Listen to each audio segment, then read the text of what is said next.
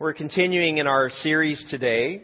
Uh, we started last week a series in Ephesians. We're going to be there for a few months. And uh, we're going to continue today, part two, and we're going to be in Ephesians chapter one. If you did not uh, bring a Bible today, uh, we'll make a Bible avail- available to you, Ron on this side and Kurt on this side. If you don't mind, just uh, if you need a Bible, just give them a wave. Um, looks like it's first come, first served. Yeah, there's not a whole lot. I just encourage you to get in the habit of bringing your own Bible to church, even if it's on your tablet or smartphone. I tend typically read from the New Living Translation. But we're going to continue in the series, part two today, talking about God's mighty power. I grew up in a small town. Uh, at least it was small then uh, when I was growing up. And so anytime someone did something unusual, word typically got around there was a young guy who lived around the corner from us. His name was Greg, Greg Ast.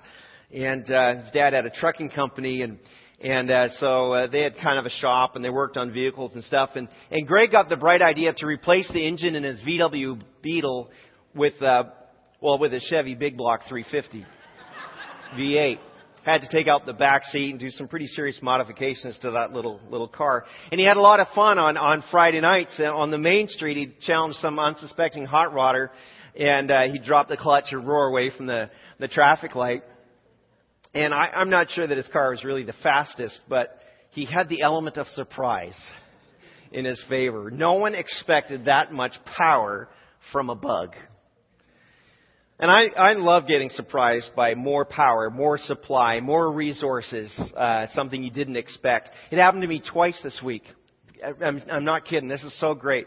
Um, first, I accidentally discovered that my dying barbecue, which I, I love my barbecue, it's just the perfect barbecue, and we use it at least once or twice a week.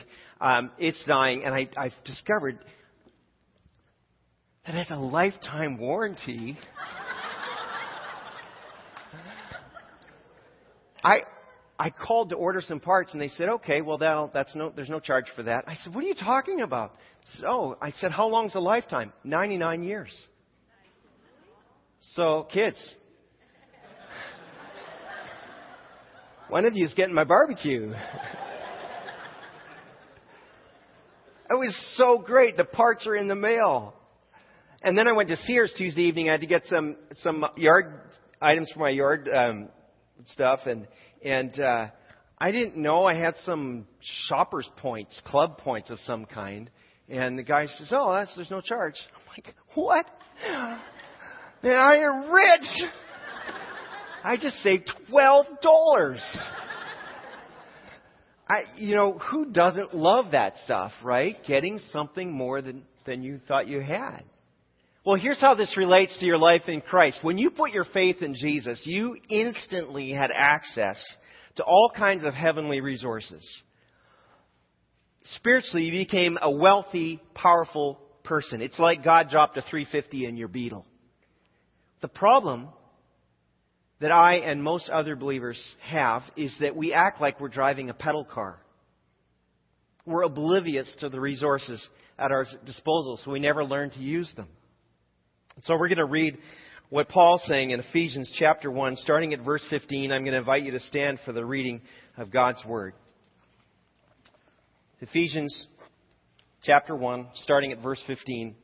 I know um, New Living reads a little differently from those of you reading NIV, but I'll help you along. Verse 15. Ever since I first heard of your strong faith in the Lord Jesus and your love for God's people everywhere, I have not stopped thanking God for you. I pray for you constantly asking God, the glorious Father of our Lord Jesus Christ, to give you spiritual wisdom and insight so that you might grow in your knowledge of God. Verse 18. I pray that your hearts will be flooded with light so you can understand the confident hope he has given to those he called his holy people who are rich, who, uh, who are his rich and glorious inheritance. I also pray that you'll understand the incredible greatness of God's power for us who believe in him. This is the same mighty power that raised Christ Jesus from the dead and seated him at the place of honor at God's right hand in the heavenly realms. Verse 21. Now he is far above any ruler or authority or power or leader or anything else, not only in this world but also in the world to come. God has put all things under the authority of Christ and has made him head over all things for the benefit of the church. In verse 23, and the church is his body. It is made full and complete by Christ who fills all things everywhere with himself. We thank the Lord for his word. Let's take a seat together. Just a little note about when you're reading your Bible and you see like a little asterisk or a note, something depending how they do that just look in the bottom. There's often a text note. And what that means is the translator is saying, look, there's a couple of ways we could go with this. And, uh, and so we're going to just tell you. So, for example, if you read the New Living at verse 18, there's a little star. It says, you know, called, and he says, or, or called, and, and it, then it leaves, leaves the alternate or gives you the alternate rendering of that passage. Just a little skill to know when you're reading your Bible. Well, if you recall from uh, last Sunday, we saw in the first part of this chapter, Paul was reminding the Ephesian believers of their identity in Christ. Right? He says they're identified by every spiritual blessing. They're identified as trustworthy with a message. They're identified to belong to God. They're identified as saved so others may be saved. And they're identified by the seal of the Holy Spirit. That's our identity. That's your identity as a believer in Jesus Christ. That's what's available to you. That's who you are. That's how you're known as a follower of Jesus. And then now in this passage, Paul is communicating his desire for them to experience more, to teach them what's available right now for them. And I think these believers were in the same danger that every Christian has faced throughout time, including us right now. Whether you're 15 or 50 or 85, it doesn't matter. There's this temptation to put our faith in Jesus and then just stop and just live the status quo. Just live like everybody else. Just live like your neighbors or the, the people around you. And Paul's push, starting here in verses 15 and 16, when he says, you know, ever since I heard of your strong faith, right? That what his push here is to say, look, I love that you're saved. Now take advantage of that and keep growing. We, we could say it like this saved, but don't stop growing. You're saved, but don't stop growing. Imagine it this way. Someone gives you tickets to, uh, say, your, your favorite sports team, maybe the Dodgers or the Giants, or even better, the San Jose Sharks, right? And, uh, and those tickets get you into the stadium or the arena in the case of a hockey game. But you, you go in the arena and then you go in there and then you walk on the concourse and there's like where the concessions are. There's all these big TVs and stuff. Now, would you be content to just stay there and watch the game from the concourse? No. You might pick up a hot dog or whatever and then you go in and you find your seat, right? And then maybe someone comes along and says, hey, um, there's a prize drawing and your seat has just been awarded a much better seat in the arena or in the stadium. Well, you'd be like, yes, I'm all over that. Um, sorry, hon. I'll see you after the game. Um, no, two seats. It's all right. Uh, I I'd give you the seat. yeah, really I would.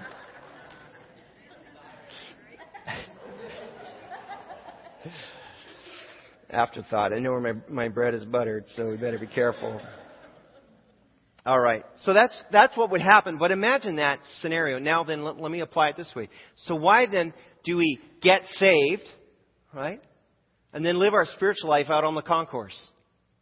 We hear the roar of the crowds, right? We hear about amazing things that God's doing. But somehow, we're just hanging around the TVs, hanging by the concessions. Uh, you know, we, we're, we're scared to experience it, or we just somehow don't experience it for ourselves. And most Christians, and I would again include myself in this, most of the time we're living far, far away from what we could be experiencing in Christ. And Paul's saying, look, it's great that you're saved, but don't stop growing. And my question is, are you growing? Am I growing in our relationship with the Lord?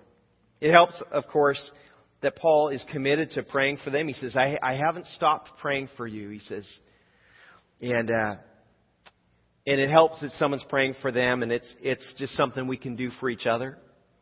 We all need help if we're going to keep growing, and so we can pray for others as well along the way.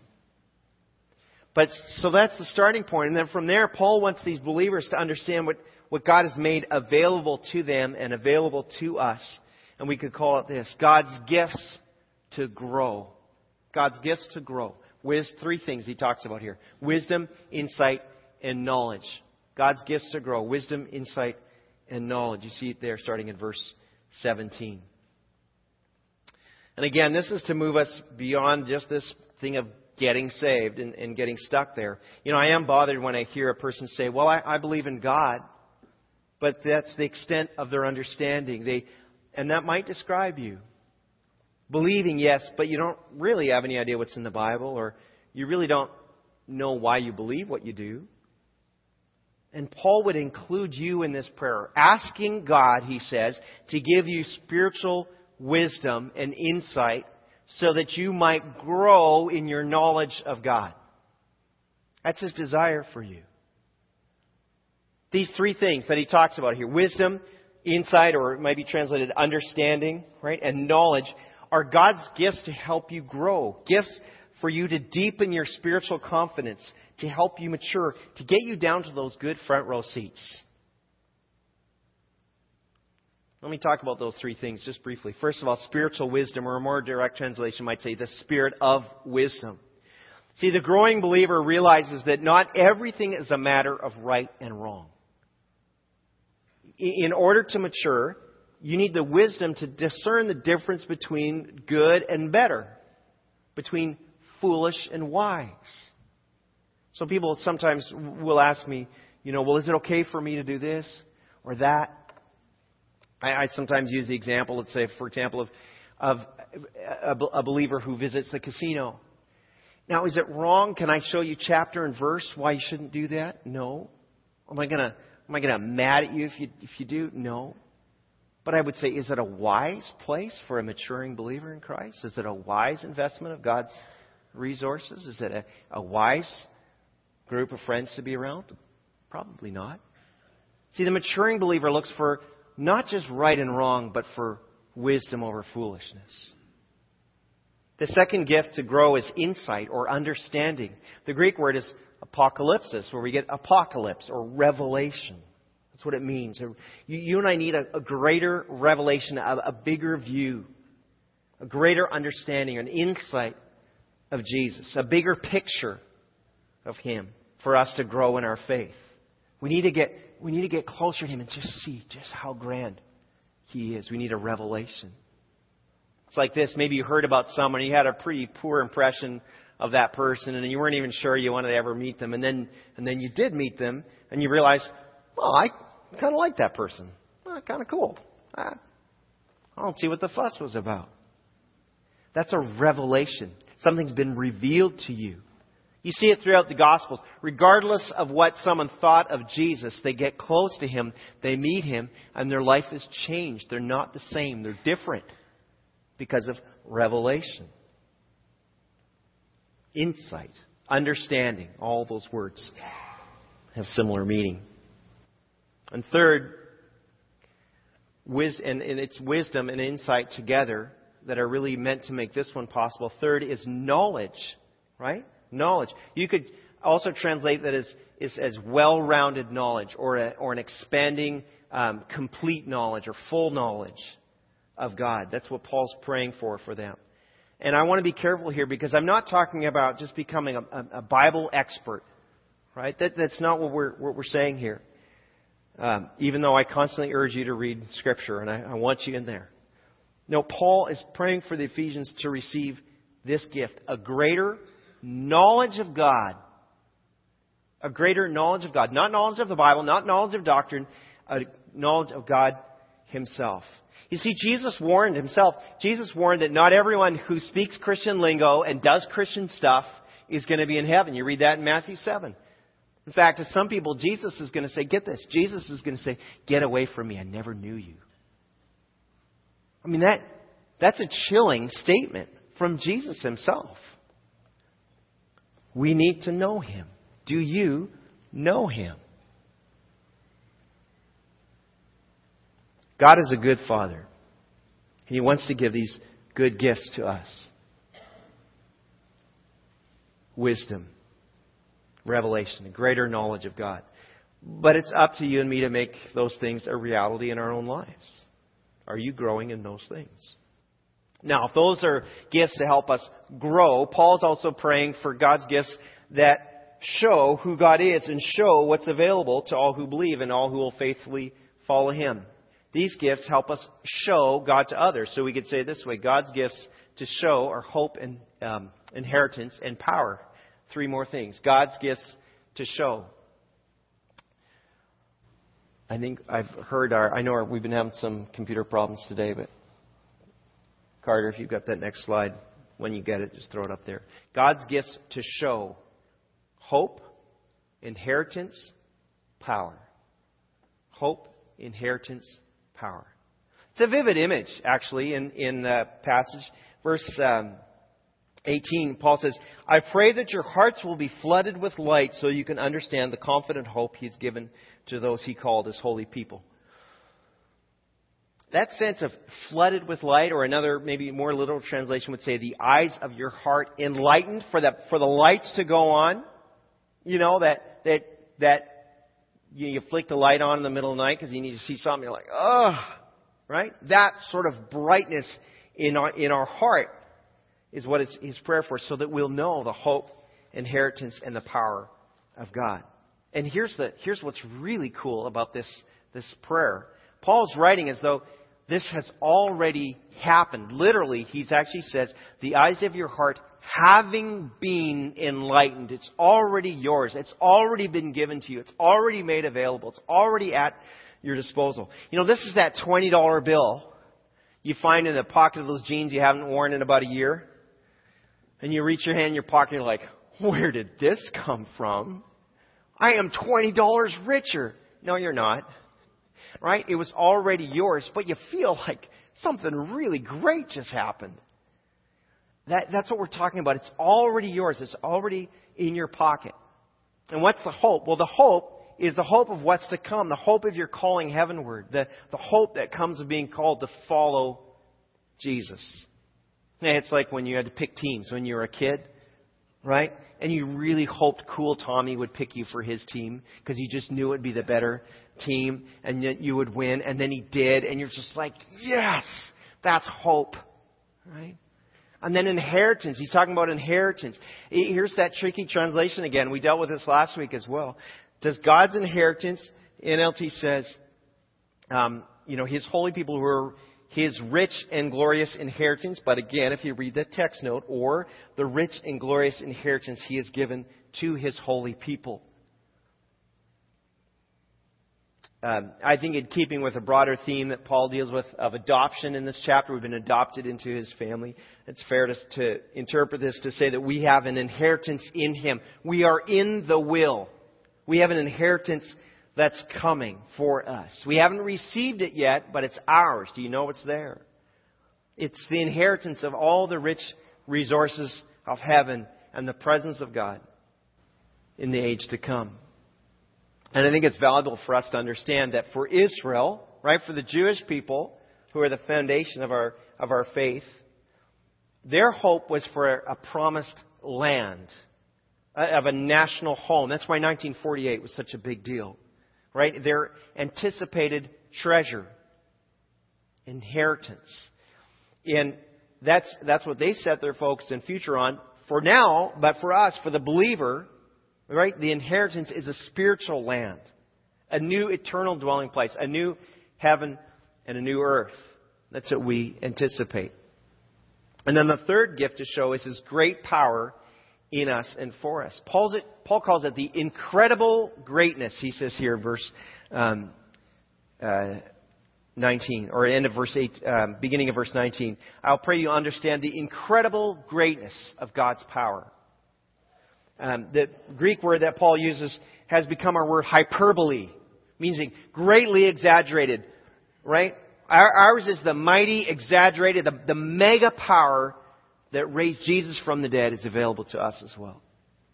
And here's what's so crazy about this. Paul is telling us, again, that you already have this power. It's ours to the glory of God. So why don't we make use of it? Why aren't we living in that?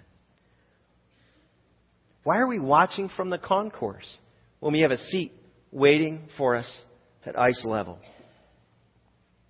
I think if we're honest we probably admit that we're scared.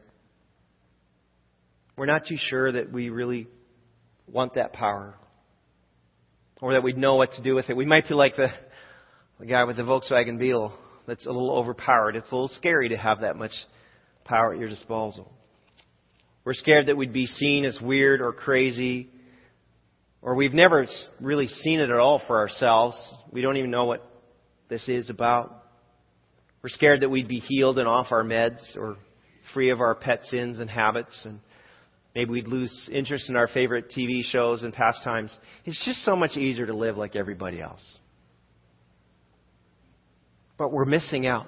I'm missing out. The power's ours, but will we have the courage to use it? To pray in faith, to act in faith, to give in faith, to, to go in faith.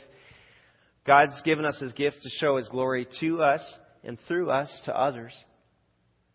But we have to be the ones to act or not. Here's the thing about God's superior power that power not only raised Jesus from the grave, but that power established Jesus at the place of highest honor, seated at the right hand of God the Father. God's great power, the same power available to you and me, placed Jesus above everything and everyone everywhere for all time. And why? Well, because so that Jesus, as head of the church, could give his authority to us, to you and me, the church. We are the body of Christ here below, and what the head says to do, the body does.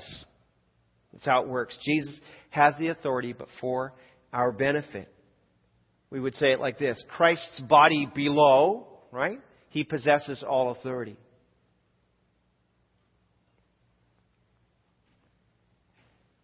Look at verses 22 and 23 again. He, Paul writes this God has put all things under the authority of Christ and has made him head over all things for the benefit of the church. And the church is his body. It's made full and complete by Christ who fills all things everywhere with himself.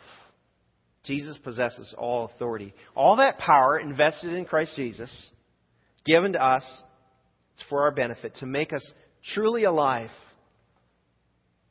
and why does the living head, Jesus, need a body? Well, because the head needs a body to carry out the mission, to carry out his will in the world.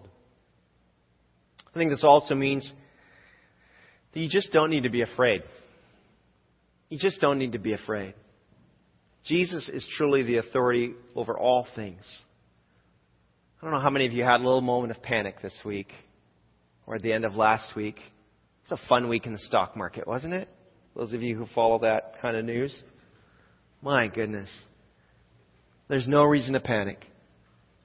Whether you will one day face persecution or a crash of the economy or a destructive climate change or loved ones who reject the gospel or a body that's failing or a house falling apart or children who don't get scholarships or even a car that won't start, you're part of the body whose head is the ultimate authority, Jesus Christ. And that's all that matters.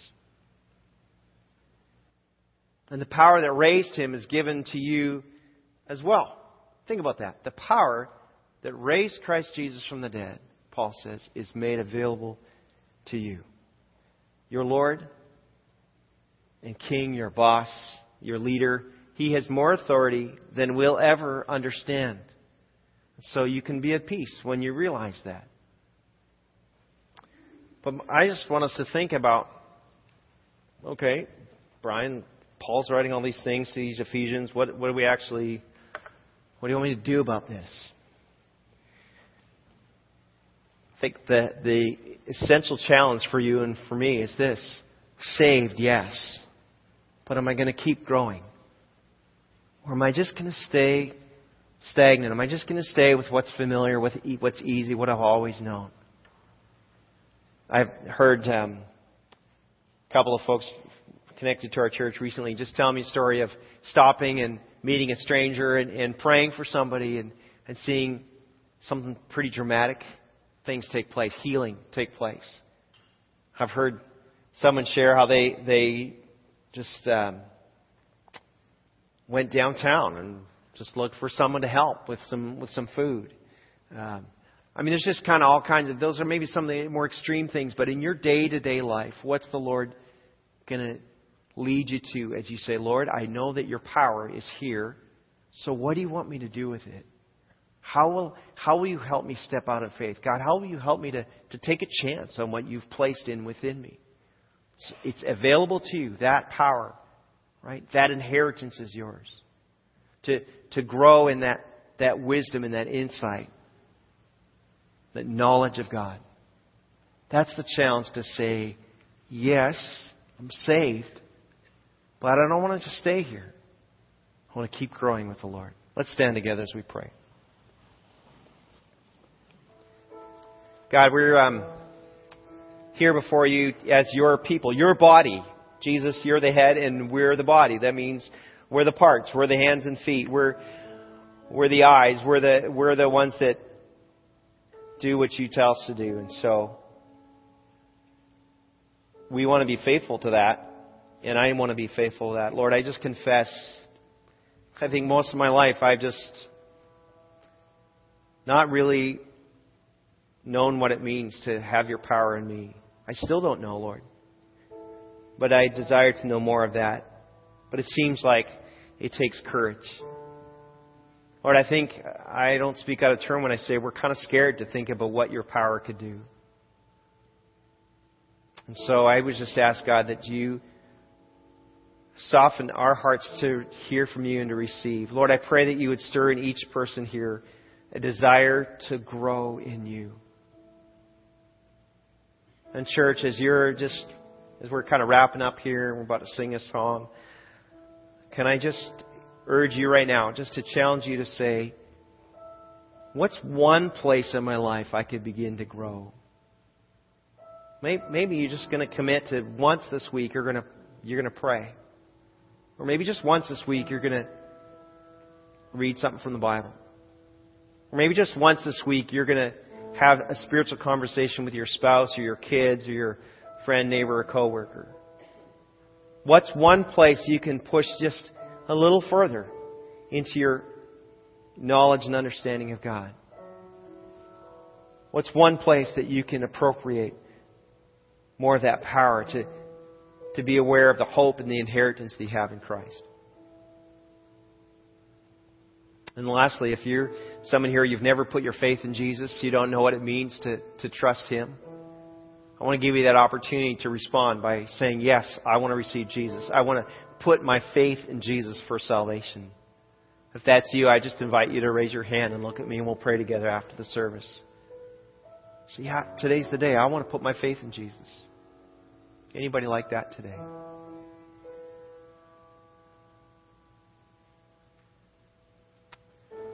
Father, we're grateful for all that you've done for us. Thank you for raising Jesus from the dead. And Jesus, I thank you that you are that place of authority seated at the Father's right hand. And one day we will behold you face to face. But for now, I just ask that you would give us a greater insight into who you are, a greater revelation of you, so that we could be and do what you've called us to be and do. In Jesus' name, amen.